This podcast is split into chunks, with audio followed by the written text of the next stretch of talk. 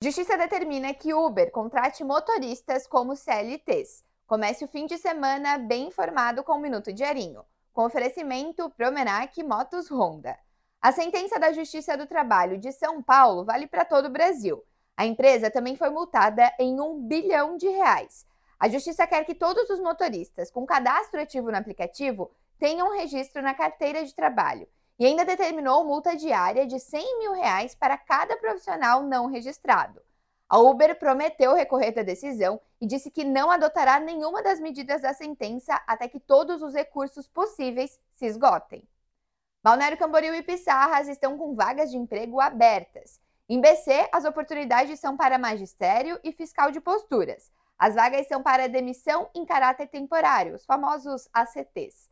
Os salários são de R$ 3.675 para fiscais de posturas e até R$ 4.581 para cargos do magistério.